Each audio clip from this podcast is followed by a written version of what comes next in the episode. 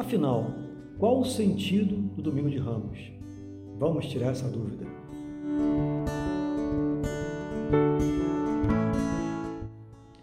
O Domingo de Ramos, é, no ano litúrgico, ele inaugura a última semana de Jesus nesta vida, de forma encarnada. Ele vai viver na quinta, sexta, sábado e domingo a paixão, morte e ressurreição. Mas teologicamente tem um sentido muito bonito o Domingo de Ramos.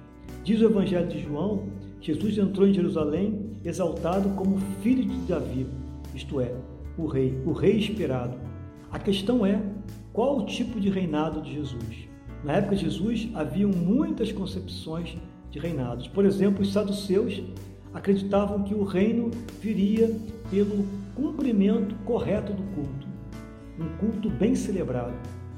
Os zelotas acreditavam, por exemplo, que o reino viria com a, instauração de um reino político, de uma independência política dos dominadores, expulsando os dominadores romanos e se instalando um, um, um reino independente de Israel. Os essênios acreditavam que o reino aconteceria quando a geração corrupta, a geração pecadora, impura, fosse destruída, aniquilada e viesse uma outra geração mais pura, mais santo. E os fariseus acreditavam que o reino se instalaria, aconteceria quando a lei fosse cumprida corretamente, de forma bem legalista.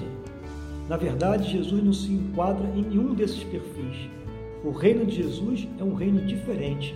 Foi o reino que ele mostrou a vida toda, durante toda a sua vida pública.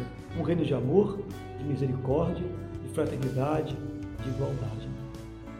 Então, peçamos a Deus que essa semana que vai iniciar agora, domingo que vem, domingo de Ramos, possa ser uma semana muito frutuosa, para que possamos perceber exatamente isso, qual o reinado desejado por Jesus. E que assim possamos viver uma grande Páscoa. Eu desejo a todos uma santa Semana Santa. Por incrível que pareça, um, um trocadilho, mas uma santa Semana Santa. Uma semana de muita interiorização e viver de perto e acompanhar de perto Jesus no seu sofrimento e na sua vitória. Tchau, tchau.